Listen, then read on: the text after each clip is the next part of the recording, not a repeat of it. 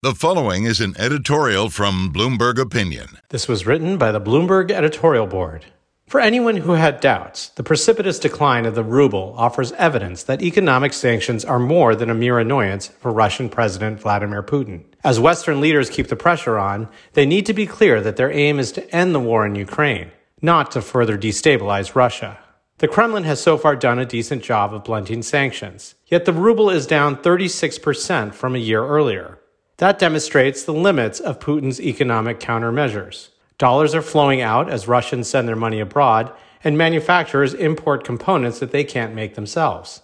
The West's price cap on Russian oil has reduced export revenue by about $25 billion in the first half of 2023. As a result, the government is running some of the largest budget deficits of Putin's time in office. While maintaining solidarity with Ukraine, Western leaders should continue to seek opportunities to offer Putin a way out of the disastrous course he has set. Simply bringing Russia to its knees won't end well for anyone.